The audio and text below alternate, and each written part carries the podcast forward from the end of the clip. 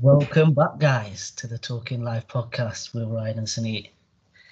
It's Saturday morning, pretty cold and chilly outside, but here we are one more time. Ryan, how are you, my friend? I'm good, brother. I feel like all of our podcasts are going to start in the same way in which we are referencing the dire weather that we're currently facing. This but it looks brilliant. like you've got you got a blanket around you, so you're looking cozy today. I'm cozy today, and I've got my staple coffee all ready to go. Oh, I've already gone through about three cups of coffee. My my coffee consumption at the moment is outrageous. It's always been outrageous. Mm. I mean, I, I enjoy a cup of coffee, but in these quarantine times, it's just too comforting in the in the cold weather. You know? It's real cozy. But what's been going on with you? What's new in the world? No, actually, I did want to say something to you. You know, the the other day, I was looking. Have you got Trent Alexander Arnold or Andy Robertson on Instagram? I haven't got them, Yeah, but they did come up on my Facebook feed, and I thought, they what's it called, Wingman. Wingman, Yeah, And I saw one episode in which they're driving in their G wagon or something, and they're doing something. I was like, this is an interesting episode. Is this is this them like out of their own back doing this thing, or is this like uh, a TV thing in which they're kind of filling in? I'm not sure if it's. I don't know if it's off their own back. I feel like Liverpool have obviously put a little word in their ear, like the people want to see some Robbo and some Robbo and Trent, right?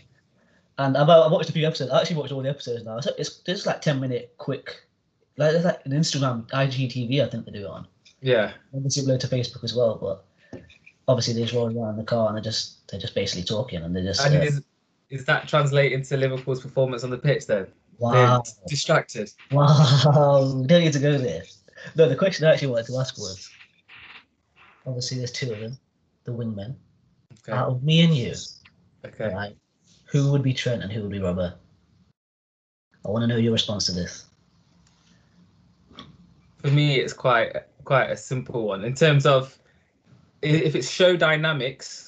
I don't know because I haven't. I've only watched one episode. Not talking about if, if we're talking football, is that is that where we're going here? We're talking football personalities, the, the, the way they play on the pitch.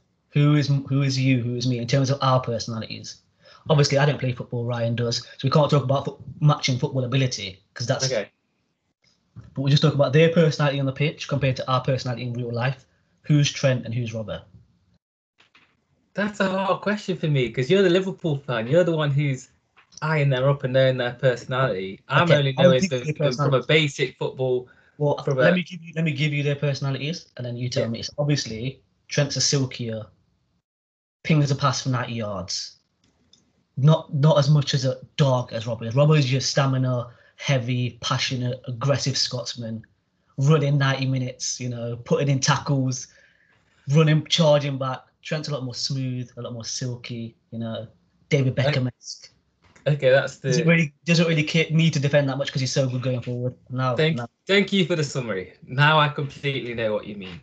That's an easy answer, go on. to be honest. I'm Trent. No, you're not Trent. I'm No. Trent. And, and, and, and let me tell you why. Okay. Trent Trent Trent's the type of talent, right? Which is even when he's having an off day, there's still a spark. You know, as you just described Robert there, he's he's tough, he's he's he's, he's working hard. He's kind of that James Milner-esque in that he's just the grinder, but he's there, he's reliable. Okay. While I would like to take some of those traits as well, I'd like to think I have a bit of spark. bit of spark in my day. Bit of spark in my walk. And and Sidi, so if then then I'm coming to you as as Robbo. Okay, I'd like to hear this. I would really like to hear this, Ryan. I would like to hear how you think I'm Robert. Go on. you know, I'm not gonna I'm not gonna say that you're the aggressive bullish type that's coming through, but but you're reliable. You're there. You know what I'm saying? And so don't want to go in too much Okay. direction. But if it's just a straight up answer, I'm Trent. okay, and now I'm gonna tell you why you're wrong. Okay, I'm gonna happily tell you why you're wrong. First of all, I- to my fellow Liverpool fans, obviously Robbo is a legend. I appreciate everything he does for the team. Hard grafter, incredible work rate, great defender, got a fantastic ball. Okay, let's get let's go the pleasantries out of the way. But I am Trent, and I'll tell you why I am Trent because you, that's what you do. You waking up at half seven, energetic, you know, ready for the day. Look, when, where's your coffee? You already had three coffees today. I'm I'm sure you probably you sprinted to your coffee machine this morning. I know you did. You don't even need to tell me. You got up out of bed and ran to your coffee machine. You're very efficient. You probably got a bit of work done this morning. You're ready for the day. You're attacking. You're aggressive. You've got that mentality. I'm a lot more silky and smooth. You know, I roll out of bed. I stroll to my coffee machine. I have a nice shower, relax in there, take my time. Efficiency. I know I don't need to be putting in the hard yards because I've got the talent. I've got the skill to bring that up a bit later. I don't need to be rushing. I'm not sprinting into the coffee machine like you. I'm not putting in those hard yards. I'm just efficient. So am I doing too much? Is that is that what you're saying? There's nothing wrong with either way. There's nothing wrong with either course. Both of them are world class fullbacks. Maybe the best in their position. Mm. Just saying. Interesting debate. Anyway, people the people can let us know who, who they think we are. The people No, but I like uh, I like that we've started off talking about sports because there's a lot to talk about in the sports world as it's going on. Have you been keeping up with the NBA this week? It was the Oh. draft. of course I've been keeping up, yeah. Any any any highlights standouts for you? Well, I, I have mine. Okay. Well, for, for me, I mean, the only person I knew in this draft was Lamelo. So the rest of them, I'm not. I'm not too sure about. I tell you what. What I am interested in is yesterday was free agency, Mm. and I just saw this morning that your boy Montrezl Harrell is at the Lakers now. Well, the Lakers are doing They're doing bits. they're doing bits because I think they will talk about Schröder. Yeah. go going to the Lakers Yeah. and what Dwight Howard he, he even tweeted, "I'm I'm staying at the Lakers," and then I don't know how long after that was is after the 76ers. But no, good good that you mentioned Lamelo because I saw a stat yesterday in which Lamelo and Lonzo are the first brothers to be drafted top five in history, top five in the NBA draft in history. And I thought, wow, that's a stat.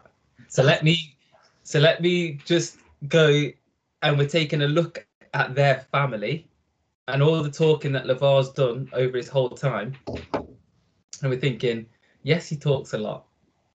Yes, he's kind of maybe too big-headed, ag- arrogant, and whatnot. But he's brought he brought two of his sons top five in the NBA draft, and they have the talent. I don't know how it feels to be. What's the middle one called? Um, I think it's LiAngelo. Jello. Yeah, something like that. It's bad. The fact that we don't even know his name. And also, let, let me just mention why does he look? Why does he look different in terms of like why do Lonzo and Lamelo right look so similar as brothers?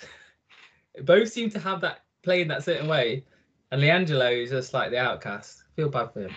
I feel like you do get that in the family though. You always get the Yeah. one- there's always that one person in the family who's like, you don't really look like the rest of them. You look a little bit different. What happened here? but you know what it is though, and the question is though, would they, without Lavar, been dropped to top five? Without their father, do you think they still both of them would have been drafted top five? I don't think um, Lamelo would have.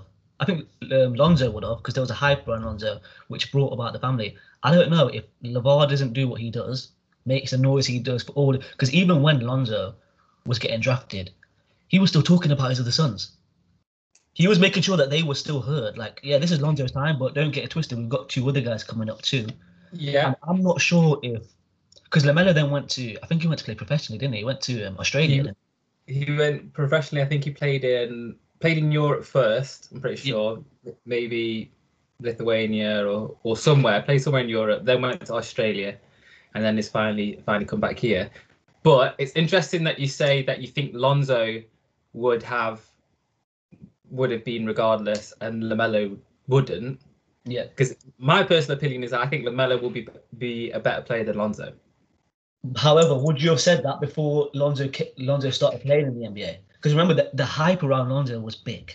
Yeah, yeah, the hype was big, but this is the thing. It's hard to compare the two because l- let me just say what you're doing here. You're saying Lonzo was the first, right? Yeah. So Lavar's created that that snowball effect, so that he's already mentioning everyone else. Mm. So Lamelo never really had a chance to stand on his own two feet. You know, he's already got the hype's already there for the fact that his brother's in the league. So now they're expect they're wondering what's coming after him. And then you've got to think about the routes that they've taken, right? So Lonzo has played in college in America, right? I think he played at UCLA. So when you're playing within the American system, playing within the NCAA March Madness, the hype is huge. You know, mm. that's that's the factory of of NBA basketball athletes coming through America. They're going from high school, they're getting their little videos on, on Instagram, everyone's getting hyped, like you see like the Zion Williams, Williamson. Mm. Then you say, okay, here's here's these kids, they're dropping 50 on the weekends. Then they come into university, can they ball? You know, now they're on now they're on ESPN every week. Mm. So Lonzo, then it's starting to do a bit. He's starting to show out. He's starting to show he's got lots of talent. And LaVar then takes over the world. Yeah. He's the guy's talking, the guy's talking. And yes, I believe that boosted him, bo- boosted his rating up. Mm. But I feel I feel that cut out Lamelo's chance to just be viewed as as you know from scratch. He's yeah. always got that taint of L- Lonzo was the first. How he's going to live up. LaVar's talked him up this whole time.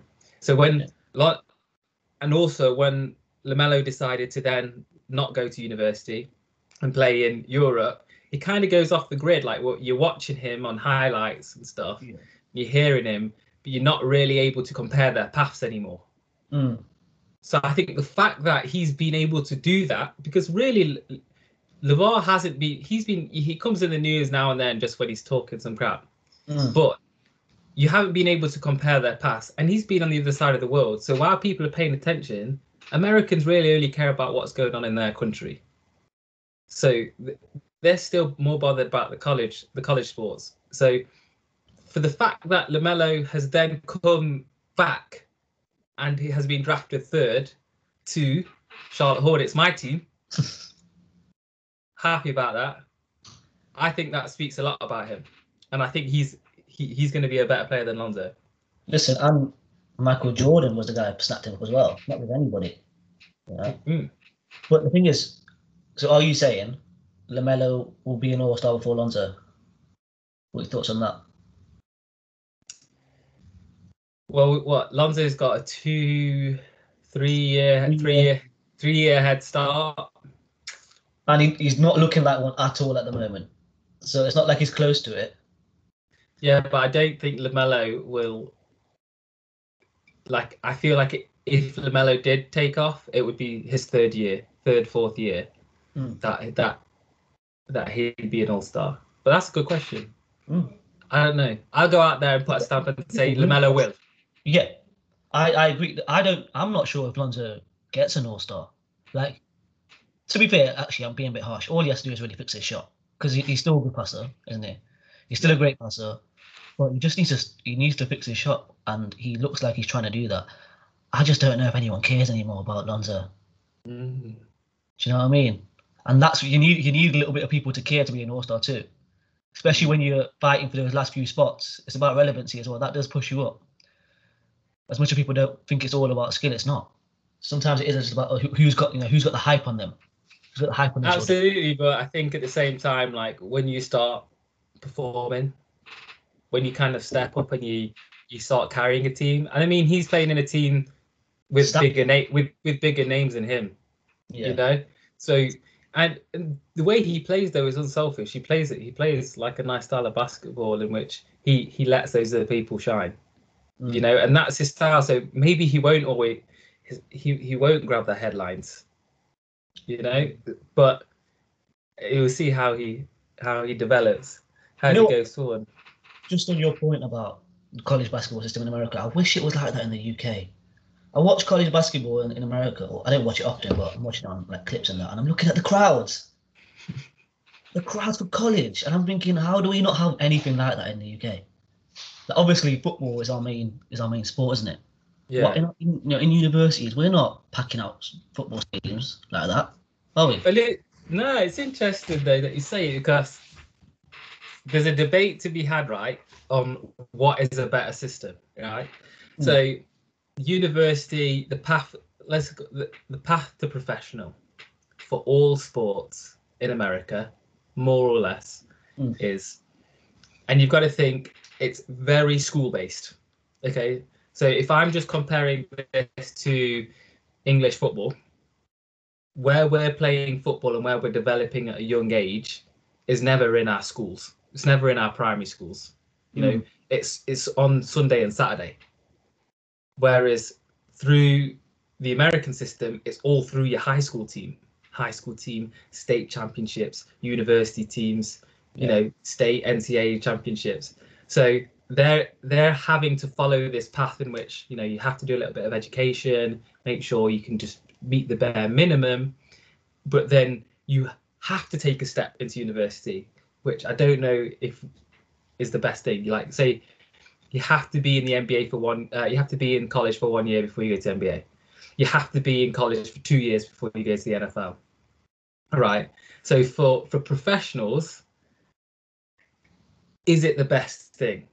Now for somebody who's not a professional, not going to be a professional, someone like me who went to university to play, it's the best thing ever because you get that experience of almost living like a professional in terms of the the staff that you have the facilities the equipment and, and then being able to play in big tournaments and being able to play in you know good environments that are, are set up for that where you wouldn't get that in england. But then in england you're able to get a more professional development from professional clubs earlier on and get and break that break that boundary earlier That's a yeah, that's a good point. And the only thing I would say is is that how many footballers or professional players ever are really especially okay, let's talk about the UK actually. We talk about these young players coming through like the professional system and they're playing for these teams, right?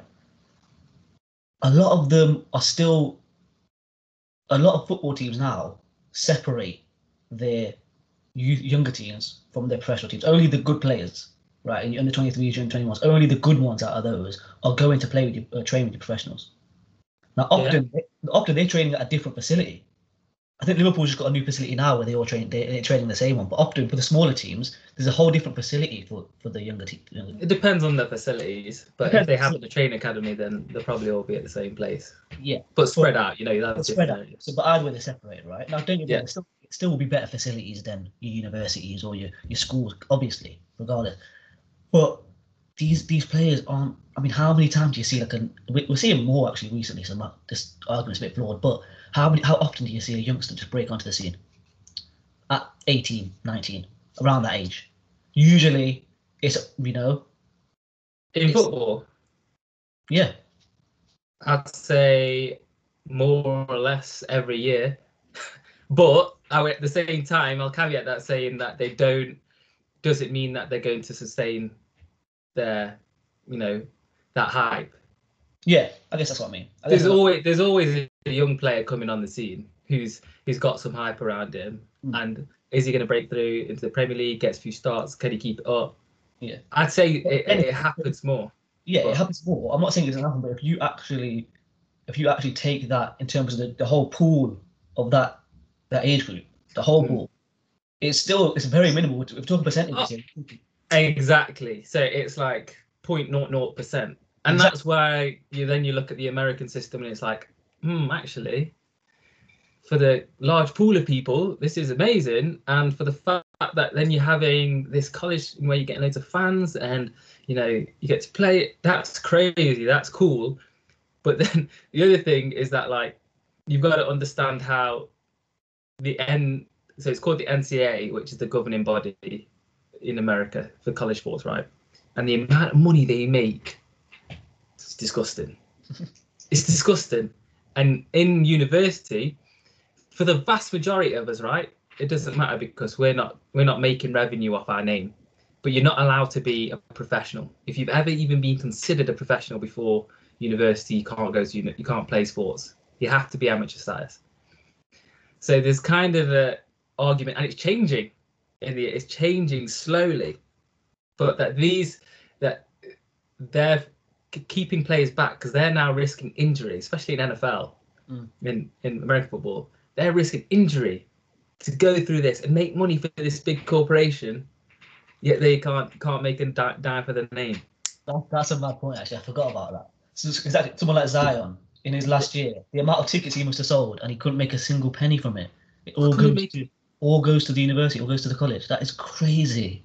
Exactly. And think about like LeBron was like he he was one of the last before they introduced the rule in which you had to go to uh, university for a year. Mm. So he didn't go to university. He didn't go to university, but the the rules still applied in high school. Yet LeBron was driving around in a Hummer. the guy the guy had a single like was raised by just his mum, right? They didn't have money. This guy's driving around in a Hummer, you know. Of course he's getting paid somewhere. People are like, this guy's gonna make it, you know. And so he he even got suspended for a little bit of time for that. And that's just because off off his his standing like, look at this guy, he's now getting paid, but he's playing with, you know, high school kids. Why why why hold somebody's talent? Mm.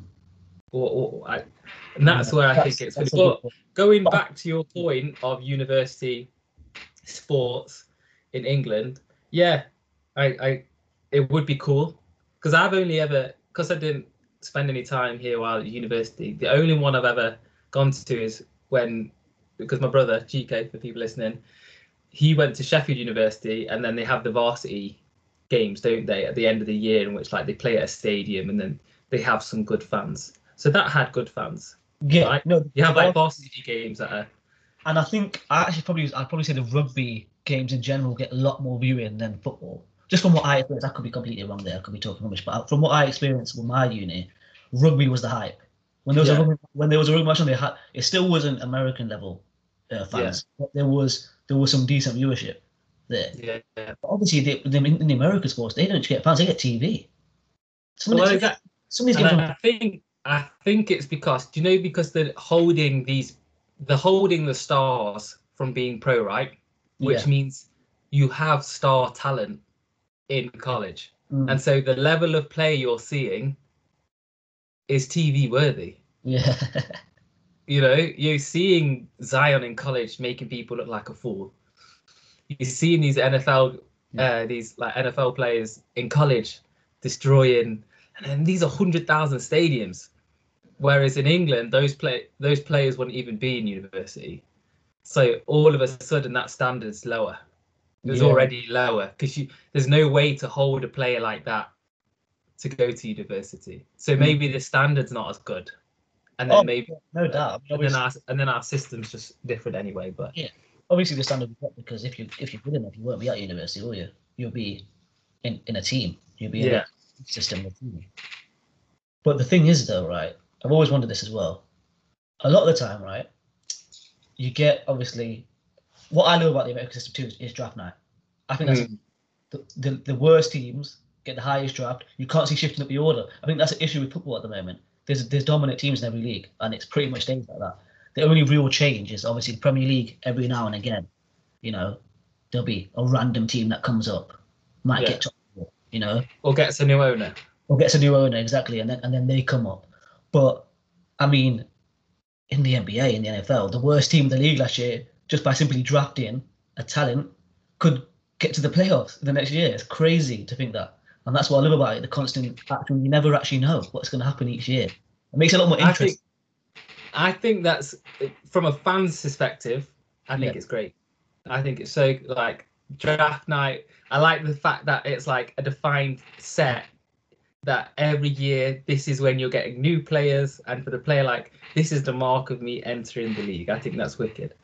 For the you gonna say Okay. Oh, I was just going to say, no, carry, carry on your point. Carry on with your point. Okay, for the players, I'm not so sure about it because the way that the American system works is you kind of you're at the you're owned by the team more than you until you become a superstar after those initial first years of contract the team can do whatever they want with you across the sports and i don't like that for the players sometimes i just like to think because it, it's so easy as fans to always shit on players Yeah.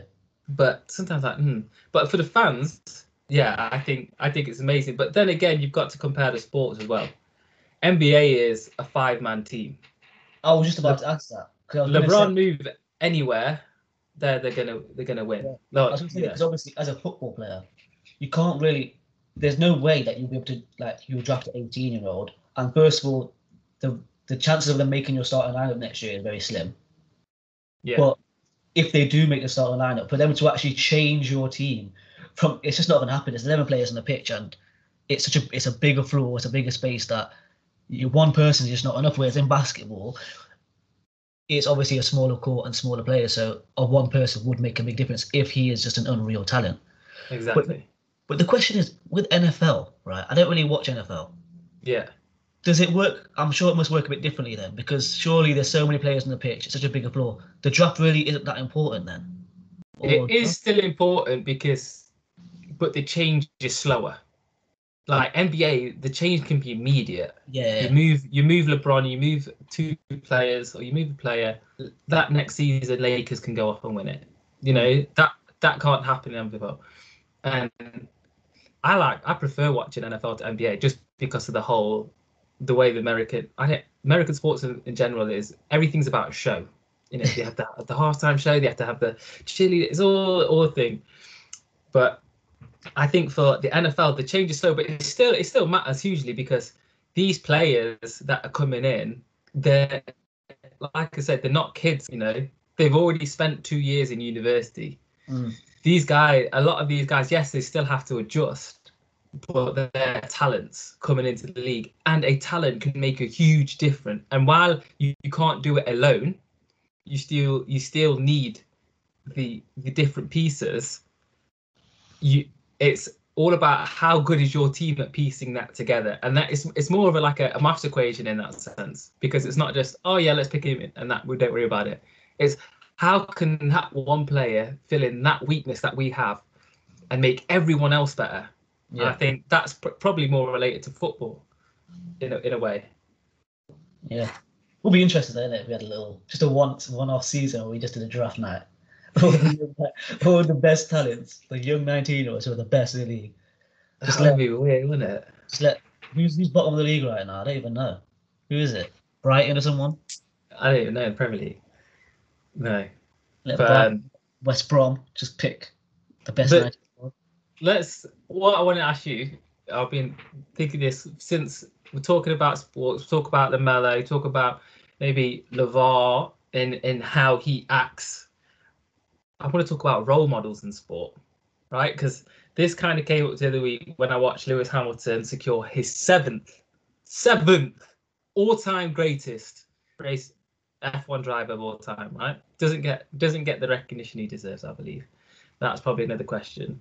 But No, this guy, Since he doesn't get the recognition he deserves, let's give him some recognition. Let's talk about Lewis Hamilton for a bit. Because he doesn't, you're right, he doesn't get the recognition he deserves. And I don't understand why. I'm not a massive F1 fan. Okay, my dad loves F1. He loves Lewis Hamilton. I'm not a massive F1 fan, right? But I know Michael Schumacher. I know Yeah. who Michael Schumacher is. I know that he's considered the greatest of all time in the F1 world, right? Now he shouldn't be. Now he shouldn't be because Lewis Hamilton has broken every record there is. He's got the same amount of championships as him. He's got way more wins, way more poles, way more uh, podiums. And I'm just thinking nobody really talks about Lewis Hamilton. I don't really hear that much noise about him. the And guy, why not? Like, and, and also, what, what I think is so crazy about the fact that it's Lewis Hamilton we're doing this, right? Is if you actually look at every sport that is played in Britain, the main sports, right, that are Mhm. played in Britain, can you name a single British goat in any other sport? We're talking about one of the, in the even in the conversation. Football. Do we have a, a, a British footballer who's in the conversation greatest of all time? No, we don't. Mm, Cricket. No, we don't. I don't watch rugby, but I'm pretty sure there's probably New Zealand or Australian or South African players who are more higher regarded than English players in rugby, right? Yeah, Lewis Hamilton is British and he is actually in the GOAT conversation. Even if you don't think he's the greatest of all time, he's one or two. He has to be one or two. yes. That is a crazy Well, stat. We don't have anyone like that. Let, let, let, let me come back in, in two points. One, let's along with him being this the go of F1, right? The example he sets and the voice he's using constantly, relentlessly, is such a positive note that I don't know how the, the F1 how F1 can't get behind him more. Mm. He's literally the perfect role model for the sport or, or for a sportsman. And then to answer your question, why doesn't he get rec- recognition? Hmm. Hate to go there, people, but it's because the color of his skin. It, Has to be. it, it, it, it, it has to be. There is no other way. The way, if, if Lewis Hamilton is doing something, he he's more of a super. He's he, he's more of a superstar than any F1 person has ever been, will ever be. Right? Hangs out with rappers, hangs out with movie stars, and I think in the world when when people are talking about him in the F1 conversation, they use that as a taint against him for some reason, as in like, ah, he's just this. he- He's all about the media. He's you know, it just they're, they're being distracted by what he's doing and saying at off off off the racetrack, even though it's all good. There's nothing bad there, and not lending it to the F1 conversation in which maybe a white man has just all his only conversation, the only time you ever hear him him speaking is when you're in a conversation about F1 because you're not seeing him off the racetrack. Yeah. And so, while it may be hard to hear from other people, in my opinion, that's the facts. Yeah, I mean, obviously, yeah, I agree with you. I do agree. I 100% like I said, like, it's crazy to me that he doesn't get more recognition. He, it's mental. I would even go as far as to say Andy Murray um, gets more recognition than him, and Andy Murray is not in the GOAT conversation. You are not putting him next to Federer, Nadal, Sampras, or any of those, man. You know, he's won a couple of Grand Slams, and he's he got to number one for a bit, but he is not a GOAT, right? And I'd say he gets more recognition than Lewis Hamilton. I don't. People can argue that point, but I, I, I would say he does. No, I would too as well. I mean, if you just look at like BBC Sports personality every year, how Lewis Hamilton d- c- doesn't just sweep up that thing on a regular basis, I don't understand. Mm, yeah. The guy couldn't. He, My he does only nothing wrong. He does My only- nothing wrong. only issue with F1. This is this is this is not a Lewis Hamilton point. This is an F1. This is why I don't like F1 because Okay. I just feel and this is gonna get some F1 fans heated because I've got a few friends who like F1 and there's something about F1 fans, yeah, that they just know everything about it. Like I don't know why because maybe it's like because it's car based, but they just know about engines. They know about you know oil level, tank level, speed. They're just like su- super scientific, and I just don't get it. And I'm having a conversation with F1 fan. I'm just thinking, wow, you know too much. But anyway, my issue with F1 is right is that it's so heavily based around the car. It is so heavily based around the car. Don't get me wrong. I'm not. I'm not trying to No, no. Hamilton and bring down his achievements because obviously, if anyone could do it, why is he on top all the time? But Lewis Hamilton moved to Mercedes, right? And he started winning. Okay. Before he moved to Mercedes, I think he was in McLaren, right? And Vettel was in Red Bull, and Vettel was winning year Yeah. on year on year, right? Mercedes car got better, Red Bull car got worse, so they switched. So for me, it's like a lot. I would say a lot of it is to do with what car you're in. For example, Lewis Hamilton's driving buddy this year. I didn't even watch F1 and I somehow know a lot about it. Yeah, But Bottas. Bottas, he wh- who was he before he moved to Mercedes? Who was that guy? I never heard about him. He wasn't winning nothing. He wasn't getting no podiums. All of a sudden, he's second all the time. Mm. That's my issue with F1. It's so Nah, it it's a good point, and it's yeah you have to consider that right because it's like here here's a guy yes his real race every week is against the is against your driving partner in the same car. Mm. right? That's that's the only level fair level fair playing field ever that you have every week. The rest of it yes in each in each cut in each driving team whatever you can see who the who the talent is. But of course would it it'd be a completely different game if every single person was driving the same car and showing their proper ability. Now obviously you can see their ability though you can see even regardless of what car they're in that there's there's going to be a difference but i do think it goes down when we start talking about conversations across sports Mm. you know i'm i'm always on that when we go across sports and we start comparing you have to take factors like that Yeah. And- But yeah, if we're, if we're simply talking about Lewis Hamilton, though, this that factor is irrelevant because obviously that's not just happened recently. That's always since the start of the F1. I'm pretty sure it's always been dependent on the car. And the car, even if you go back to Schumacher, Schumacher was in Ferrari. I'm sure at the time Ferrari was on top. So I don't think so. In the conversation of Lewis Hamilton, it, it means nothing because he has still dominated, dominated for the I don't know how many years now he's dominated. And for me, I, as a guy who doesn't watch F1, so there's not much credibility in my argument. He is the greatest of all time, just based on numbers. I mean, numbers don't mean everything, but I watch it nearly every week. Don't know how much more credibility that gives me, to be honest. But he's a goat. Best in the conversation with that in F1. But I want to go across sports a bit more. Now we always have like me and you. We like to have a greatest of all time from an athlete perspective, and I think you know that's a great one. I want to get into that again another time. But today I want to kind of focus on these role models because you know especially this year when so much things have been happening outside of sports and we've had sports people trying to speak up you know trying to share their message it makes you think okay who who in sport is the greatest of all time for not only their ability to play the sport but for their voice and who they are outside of the sport? So that's what i'm raising to the floor today. Okay Okay, and th- let's take it across sports. Let's kind of cat you can categorize it, but any initial thoughts?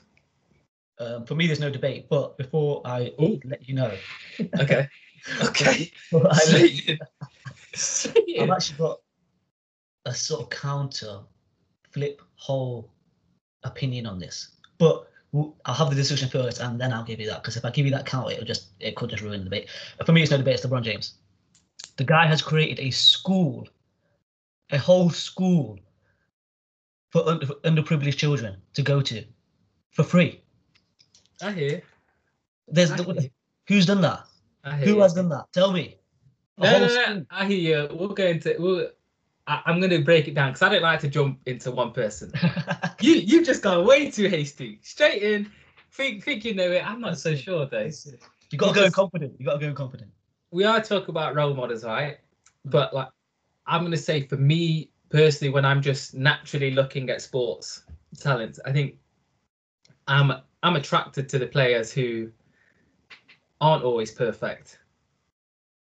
Yeah, I'm attracted to the McGregors so, uh, even sometimes the, the money Mayweathers, you know, if we're talking in, in, sports, I'm attracted to the players who say in NFL's like the Antonio Browns or the people who are the Rodmans in, in the NBA. Those type of personalities who the villains, so to speak. The, the, villains, because they're the ones who you get excited about. You know, sometimes they're the one who's you can get behind and you're like, I want to carry your energy, and I'm gonna because people are going to talk about Michael Jordan being the greatest in basketball and his mentality being the greatest to win. But does that make you the best role model?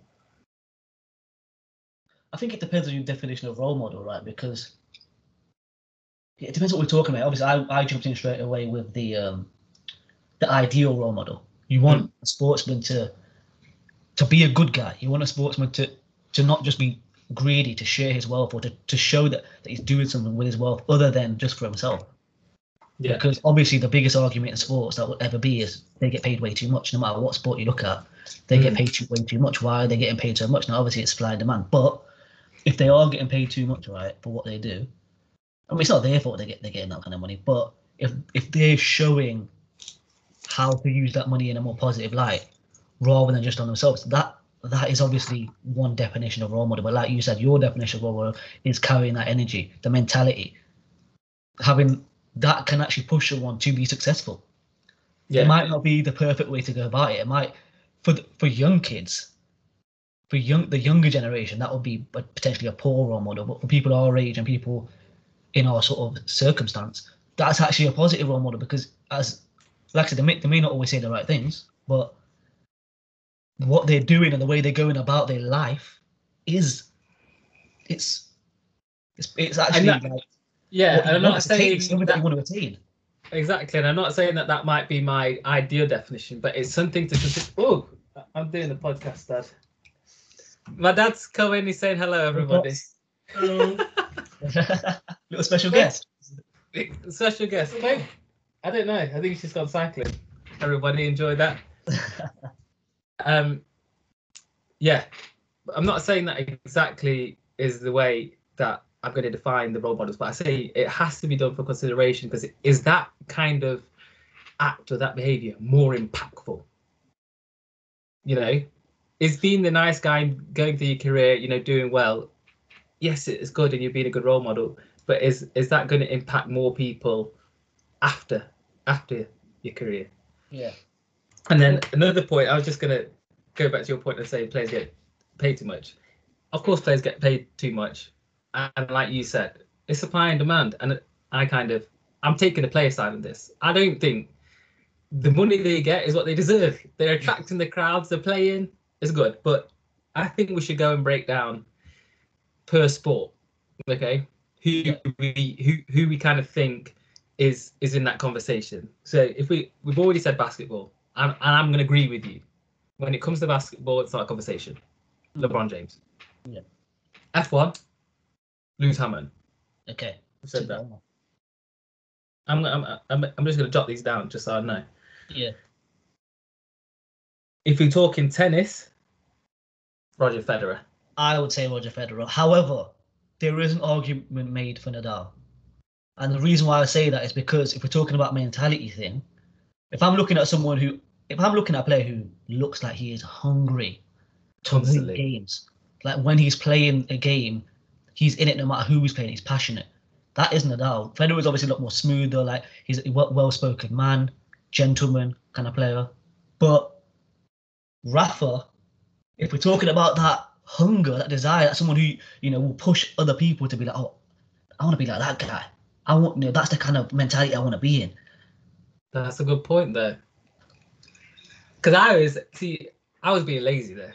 You caught me out. You caught me out. Because I was in, I'm initially just thinking, who have I heard my whole career that's never really put a foot wrong, but uh, been at the top of the conversation? But that's, I'm- but that's what that's what we're saying. We're not talking about who's who is the greatest. What we're talking about definition, interpretation. Who can be in that conversation and who actually is gonna push more people down the line. And as as much as we talk about Federer, and I love Federer, he's beautiful Yeah. to watch. But is he really having that much of an impact on people? But when he finishes his career, right? Because if we compare Federer and Nadal, how who's won the most trophies? Oh, Federer, yeah. Okay, I mean, so when Nadal's so when the so when he's finished, right? yeah, are people people are going to remember that he was a nice guy, but they're also going to remember that he's he's won more than Nadal's. So instantly he goes to top of mind first, and then you add on that role model bit in order to get there. Mm, You know what I'm saying? I like that. I like that point. Because I see what you're saying with Nadal though. Like that's a good point because I look at Nadal, I'm like, if I was trying to model myself around a player, this guy has been winning his whole career, right? He's still looking like he's hungry. The guy needs some bread just to fill up. Get some bread and Lurpak, man, because he, yeah, I'm telling you, he's got to one fill up. He's had one percent body fat his whole life. I feel like. but the only issue I have with Nadal is because uh, people might real tennis fans who listen to this might be like, "What are you on about?" Nadal will will overtake Federer because I don't think it's that far off. Right. But if you look, if you take out, and this is a crazy thing to say, but if you take out Nadal's French Opens, it's it's not close, and that's the majority of Nadal's Grand Slam wins. Is the French Open? He wins on clay all the time. That's my Yeah. only issue with Nadal. Like, don't get me wrong, he's obviously great, but he just wins in the same court every time. It's like, come on, do something else. Well, I'm thing is though, I'm looking. I just had a quick look up, you know, because I got to check the facts here sometimes. In Yeah. terms of them playing each other, right? They played each other 40 times, and Nadal has beat Federer 24. Uh, Federer's 116. That is a crazy stat. So that's just them. That's not close. I didn't realize it was. that. I didn't realize that stat. But but that's them against each other. Does that mean that they've won more trophies, like as a whole? No, I, I still think I think Federer beats him. So What's let me the- just what's the confirm total trophies t- t- stat because that that's another conversation then. Mm. You know, you're And- saying one on one, who's beating who? Okay, but who's who's got the mentality to win the most trophies? Yeah, who's yeah. But then you have to. I think you have to factor in Nadal's injury record as well. I think Nadal's been injured for a, for a little bit longer, and he's missed a few out.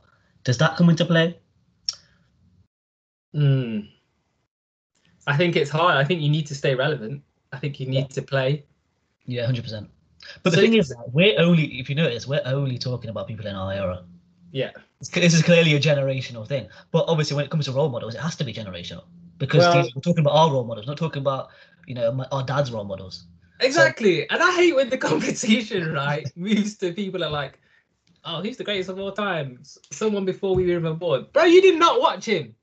You've watched two YouTube videos and listened to some people telling you this. Make I your own opinion with your own eyes.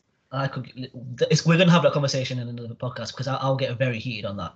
I'll get very passionate about that point. Don't you worry, my friend. So let, let's career wins. Roger Federer 103, Nadal 86.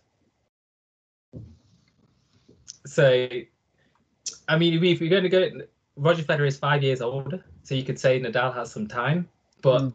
there's other people in the world such as Djokovic that are taking some a, a majority of those trophies too. The question is though, this isn't a greatest of all time debate. This is a role model debate.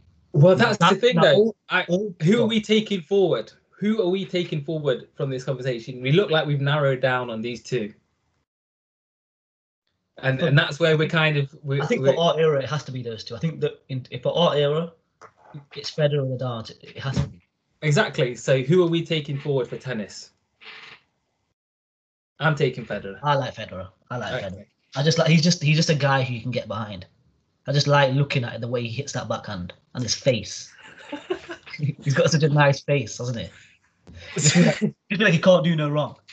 He can't, man. He just moves in a room, and you just like you, you probably just be like, look at that guy. He walks the water. He's humble. Yeah, I mean, you feel like he talks to people on the same level. He doesn't, he doesn't talk down to you. You know? He's make your friend. He invites you around for a cup of tea. You know, it's, it's, yeah. it's- you're going to walk with him. It's it's it's calm. yeah, I feel like he's the kind of guy who'd be like, hey, do you want to come have some food with the family? You know what I mean? You you want to feel type of way about it. You know, he's got he's got a seat ready for you. There's a plate. Okay, so let's we've we've done a few sports. We haven't even got to football yet. I mean, that's the one where that's where the biggest conversation should be around for us. I mean, we it be more of our knowledge base. Who who's in that conversation for football? Uh, okay, again, this is all about definition. I think Rashford recently has put himself in that conversation based off what he's done. Yes, Yeah. I'd say recently, but we we remember it's kind of you have to be in goat status. Yeah, you can Yeah, because we're talking about influence, influence, aren't we? Yeah. So Yeah. Rashford doesn't have that influence yet, but in a few years, if he stays on top, he's already looking like. To be honest, Lee, I'd forget about Rashford. Let's move on higher Nah. than him. Okay, sorry. Okay, I'm saying. I'm gonna go down the Nadal argument again. Okay, Cristiano Ronaldo. okay. What? Because for me, he's the goat conversation is separate. I don't put him in that, but that's a separate conversation. But I put him in the conversation. I don't put him. I mean, we- okay, that's another conversation. Okay. Yeah, we're not having that one today. In, influence. Yeah. What does, like his, his passion, his hunger, his training regime, the way he maintains his body. Disgusting. It's disgusting. It is crazy. Like I think he can go on for another two, three years. So, I wouldn't be so let- surprised. He's 35 now, I think. I, I agree with you completely. But let me throw out a few more names just to get. Throw out some more names. Okay. Ronaldinho. Okay. Let's not forget the impact that this guy had during during his time and the style of play in which changed a generation and the way that he played with a smile every time he's playing football. This guy's coming he's he's he's smiling the whole game right? He's one of the greatest in the world. He's smiling the whole game. He's changing the way the game is played the way kids are thinking about playing football i'm just going to put his name as a, as one of the goats of the game and, and a potential role model for me one of my favorite players growing up is Thierry Henry will be forever the way we've already described Ronaldo, the way I mentioned in Ronaldinho, I don't know if he has enough to get across the line. I think okay, you're to your Ronaldinho point. I think this is the perfect point of the two different definitions of role models within sports because obviously when you think about football, Ronaldinho is one of the first players that come to your mind, especially our era, like the hair, the teeth, the skills, everything. Yeah. It was it was a pleasure to watch at times. You just you just wanted to just watch Ronaldinho. That was it on the pitch, right? Outside of the pitch, outside of the pitch, I think he is he still isn't he still in jail at the moment? I think he's like he might be in jail at the moment, or he was in over the past year was in jail. He's a mad alcoholic. Who? crazy You, you're getting confused. Ronaldinho. Do you Google searches, my friend? He's a crazy partier. Yep. A lot of people in Brazil are not a fan of him because of his the way he moves. You know what, folks? I'm gonna have to take a step back here. I did not know he went to jail. I mean, you, do your research, my friend, because I'm here to give you facts. Okay, I only talk facts like Rafa. They call Benitez. He, the guy went to jail in Paraguay. Yep. And find out what. Listen, tell the people why, Ryan. He spent 32 days in jail before being released on bail. And this is for using a fake Paraguayan passport. What? Fraudulent, fraudulent behaviour. He went to a max security prison. What? Why does he need a fake passport? Is it was he trying to hide his identity or something? Okay. I'm sorry, the guy's been removed from the conversation. Because at this point in your life, you, ha- you have to have the no tarnish. Wow. I'm just saying that that's my thing about Ronaldinho. Like, it has to. We ha- we're talking about role models. As much as, like you said, I do agree with your point about the Conor McGregor's about that intensity. However, Mm. they still have to, like, they can't be tarnished like that. I- If they, if you want them to be a role model, they, they, they can't. You can't have a role model like that. I don't think.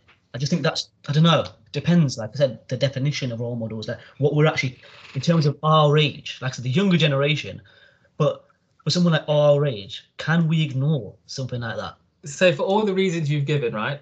Yeah. The way you explain Ronaldo as you know, I, he's the greatest of all time.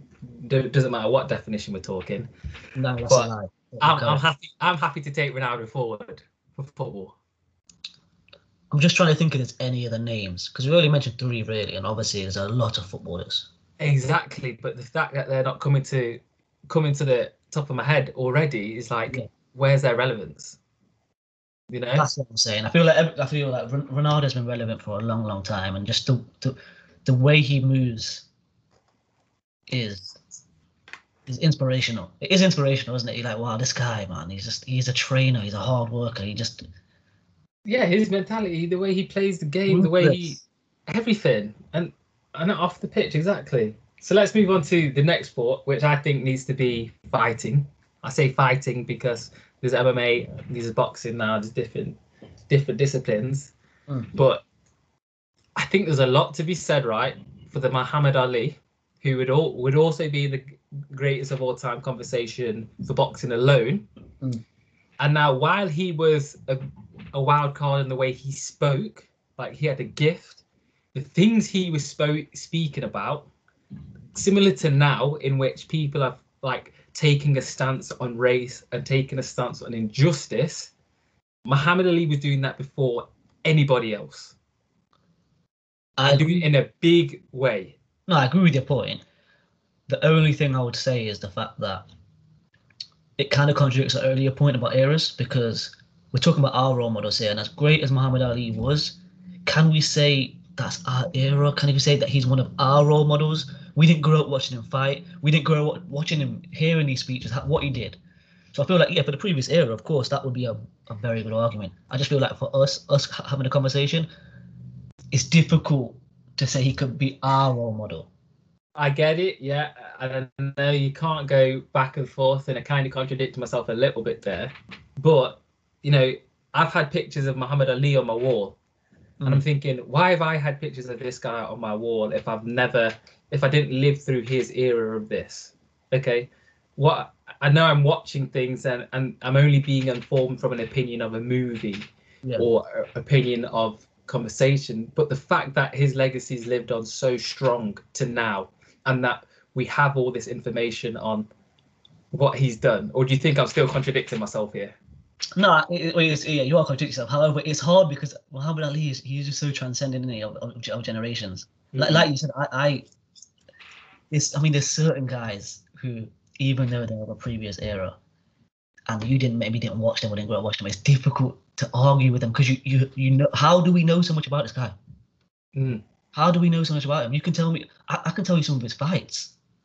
Rumble in the Jungle, Duel in Manila. How do I know this? Why do I know this? Do you know what I mean? It's like that is there is something to say for that.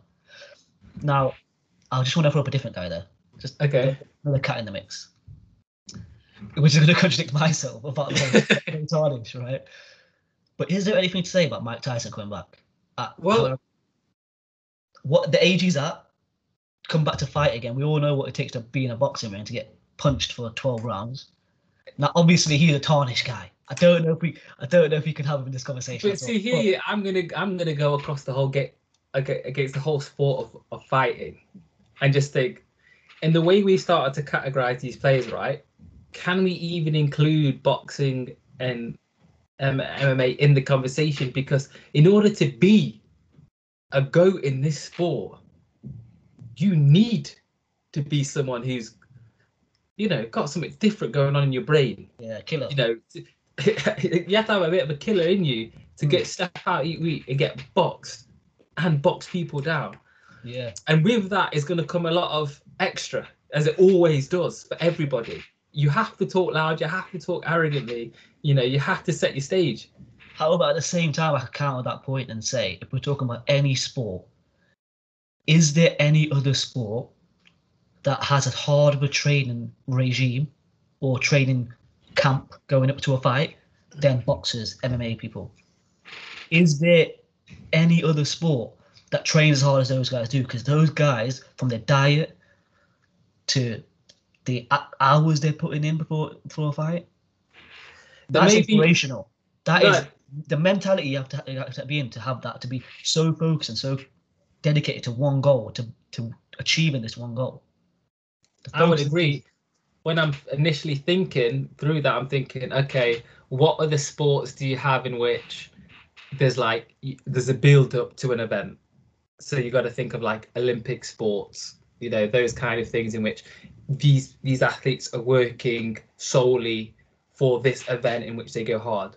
But Mm. then I'd counter myself in saying and agreeing with you on the fighting because it's not every four years, it's not every two years Yeah. these guys will just agree three months later and say, okay, I'm going dark for the next three months. Putting on the hoodie on, starting to sweat, jogging through the streets. Mm. So, and you know what? I think I, I don't really think. Just going back to your point about can we do it for a, for a boxer? I, I I don't know if you can. You know, I don't know if you can because I'm just thinking now. I'm just thinking Tyson Fury just popped in there, but I'm thinking even he he is tarnished because you have to have something in order to to achieve what they did achieve. There's something that it's to be- interesting that you're thinking Tyson Fury before Anthony Joshua. Well, no, the reason why I would say Tyson Fury is just because of what he went through to come back. But then Yeah. the fact of what he went through kind of counters that because, like, okay, you're. I mean, he looked to drugs. It's not. That's not role model behavior. So Mm. can you say the fact he came back from that after two years out, after being way overweight, obese, and coming back to, to I mean, he drew with Deontay Wilder, but he should have won that fight. We all know Yeah. that. That's inspirational, but at the same time, what Yeah, it's started? inspirational. No, you're right. What started that isn't though. So he's not. You can't put him in that conversation because he was he was addicted to drugs for a bit, and you know he let his, he let his life go down that path. So can you say that's a you can't really say that's a role model? the more we had this conversation, the more the opinion of of how we should define role models changed in my head. like, if I go to Lewis Hamilton, Federer, LeBron, these teams like they're all two nice guys. They're just they're just they're nice guys. you know what I'm saying? It's like it's it's, it's an easy it's an easy conversation. Whereas when we start talking about the boxing people or people in football who have had a career but have made it and hustled, because like say we let's go to golf for example. Mm. Now, Tiger Woods, without a question of a doubt, you know, I'm not a golf expert. I've got into golf hugely this year Yeah, and there are people before him who were greats. You know, Jack Nicklaus comes comes to mind, but he's before my era. I didn't know the guy. I didn't know those guys. All I know is Tiger Woods as firstly one of the only black people to be playing golf. Secondly, to change the way people even play the sport, realize that they've got to st- get fit, realize that they've got to get their body in shape, have a mindset that's just a killer instinct, and continues to do it his whole career. Yet he has this little weird tarnish over a little relationship scandal. Now I don't want to downplay the relationship scandal. well, I wouldn't call it little either. exactly, and I, I said I said little, and I caught myself saying that. I was like, hmm, it wasn't quite little. so he has this thing in which you know you think, oh, is he a role model? But then he comes back to win the Masters last year when he really shouldn't be with with the field that is of young talent that are playing. Now, is that inspirational story on top of what he's all what he did as a young as a young player in the sport of golf, propelling him to be a bigger role model as his impact will continue to last? This is why I think this is why I think it changed. I think our definition in terms of how old we are, our age, our definition is different to the young generation because we know what's right or wrong. So we know when, when these players are, are, are tarnishing themselves, we know that that's wrong. We that we're not talking about a role model just oh we want to want to follow their whole entirely. We know that these guys aren't perfect. We're not when when when we call these people role models, we're not saying oh these guys we want to we want to just emulate, we want to copy, we want to be a carbon copy. These people we want to do it. No, we're we're saying we can see the greatness in them, and we can mm-hmm. see certain aspects of their life where they've had to go through some adversity or they've had to go above the average person to achieve that, and that's what we want to emulate. So therefore, I think you, for us, there is. I think we can't ignore the tarnished image of something that a scandal that may have happened here or there because we know that's wrong. We can put that aside. We can say, well, we're not. Gonna, we know that's wrong. We ain't going to be. We're not. We're not getting involved in that. That's. Yeah. But in terms of where we're at in our life, being hungry for success, do you know, wanting to better ourselves, wanting to be the, the best version of ourselves, that's what we want to take away from them. So if we're talking about all these players in terms of the best version of themselves, and that being our role model, then you can then I mean I, I'm not trying to downplay what they've done. I'm just saying we know that we're not going to emulate the bad things. We're looking we're looking at the purely of their career path and how they what they've achieved to get there and what they've done to get there. So are you saying that's what we should consider? Because I feel That's like you what can't. think we should consider. I think for the younger generation, yeah, of course, they're, you know, they're still learning, they're still developing. Like, you know, the kids these days, they need to, they need to be, you know, guided on what's right or wrong. They, they might not always know what's right or wrong. So, so they definitely come more into to a, a factor, the, the tarnishing, that 100%. But you're talking about people our age who already know that and already know, and we're just focusing on the. No, that's a it's a good point. So I see you, you get you saying that these players, that it's life. People go through shit. People go through through tough times, and there are reasons for it. And the way they've responded and the way that they've been able to use that to fuel their their career further is Yeah. inspirational and is going to have more of an impact Mm. to people our age that not as you said not the wrong people who should be like oh this is you should follow this example Mm. and take that forward into consideration I think so, yeah. Because like I said, we, we know what's right or wrong. We're not we're not it's a good point adults. it's a good point but i don't know if we need to i don't know if it's if it's right is it the right thing to overlook that or should we really try and try and do as best we can to have a holistic view yeah, it's a good conversation. I feel like it's tough. It's a difficult one to answer. It. It's like I said, it's So I'm gonna I'm gonna because we're getting towards the end of the podcast now. So I want to kind of circle back round to your uh, your initial reaction to this, yeah, and I, and I'm gonna give you some love on the on on your choice because I love to talk about LeBron James, yeah, and I I see how you go to the school thing. I feel I feel like that's an easy out. To say the guy made a school, I, I feel like that's an easy out. Oh, the guy did the I Promise school, you know. All all of these superstars have foundations. All of these guys are doing things out because they're they're millionaires. They have money to to give to charities all day long. Now, how much publicity they get, it changes. Like I, I bet there's a lot of NBA, a lot of footballers doing a lot of stuff that is as good as that. That's not getting the same light. So I feel like it's a bit of an easy out. The way I would say LeBron James has handled himself through his career is the fact that he was the prodigy. He was the chosen one from from the minute he started shooting back put you know shooting basketball shooting hoops. I feel like a 40 year old saying shooting hoops. Could, could get nothing out. But he's had the spotlight on him his whole career. And the way that guy carries himself through everything through the social media era in which everybody's watching everything you do and still continue to be the greatest of all time i'm with you lebron james LeBron James. role model number one I just feel like, uh, yeah, everything you said I echo because what he's gone through to now, and just to never really ever have any any dramas, any scandals, any spotlight, nothing, just pure perfection.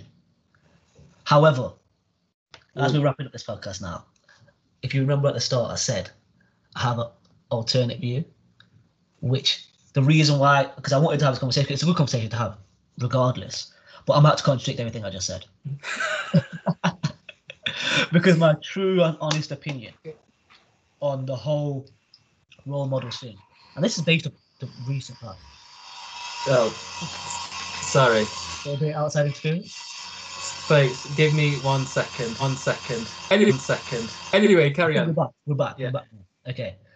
My yeah, my true view is that, and this is just based off the recent past, is that you should not have any role models in life that you do, do not know. And the reason why I say that is, is because if you, particularly look in the acting world, right, and the professional world, and the scandals that are coming out, these are these are some of the stuff that come out about these people that you would never expect.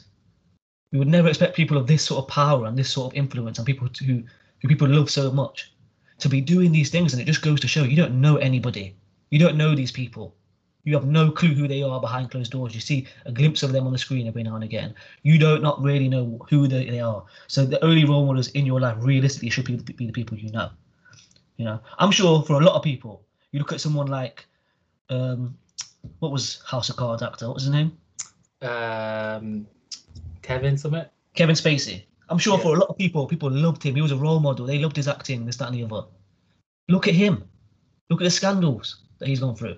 no You don't know what people are like behind closed doors. Behind closed doors. Closed doors.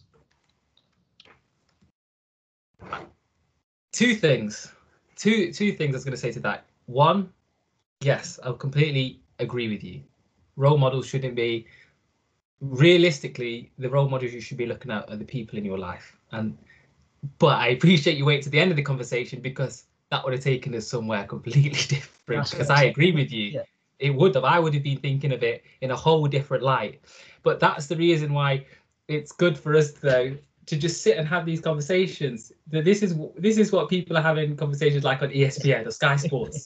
we can be we're allowed to be armchair, have armchair opinions. Yeah, one hundred percent. And the thing is, like I said, even though that is my true opinion, I appreciate and know that that's just that's just not how it works in the real world. You, you, people like these guys who we see on TV and we see uh, see in movies and sports or whatever, they become role models. That's just who we are as people, man. We want we, we want something to attain to. We, we you know, we want you know we, we see something on screen that's like we, we it's I don't know it's the society we're in. We just, we just idolize people. It's what we do because we're jealous. We want to have their lives. Yeah. So it's very it's easy for you to sit and be, oh no, don't like any of these guys, don't don't idolize these people, don't have these people be role models, and just have only people who you know as role. It's easy to say that, but when you're sat here, you know, at whatever age you are, and you're seeing people the same age as you on these crazy stages, making these crazy amount of money, it's difficult to be like, well, I don't want, I want that guy's life. It's difficult, you know what I mean, to not say that. So This, yeah, that is a good point. It's that separation from our reality in which we don't see like that Instagram effect. We Mm. don't see what's behind that picture. And that's a great conversation for another day. But for now, ladies and gentlemen, that's the third podcast. I hope you're enjoying them. So neat, I'm enjoying it. listen, it's been good. This was a another good debate. I'm having a great time, and I'm hoping everyone else listening is having a good time. And this one in particular is really the first sort of debatey one we've had. So it'll be interesting to get to hear people's opinions on this one because I'm sure we've missed out a lot of names there. People might be a bit angry with. So be good to see some of those. and hear those opinions. Absolutely. Let us know what you think of the podcast, guys. Let us know what feedback, who you thought the greatest role model is. And for now, that's a wrap. So take it easy. See you next week. Peace out, guys.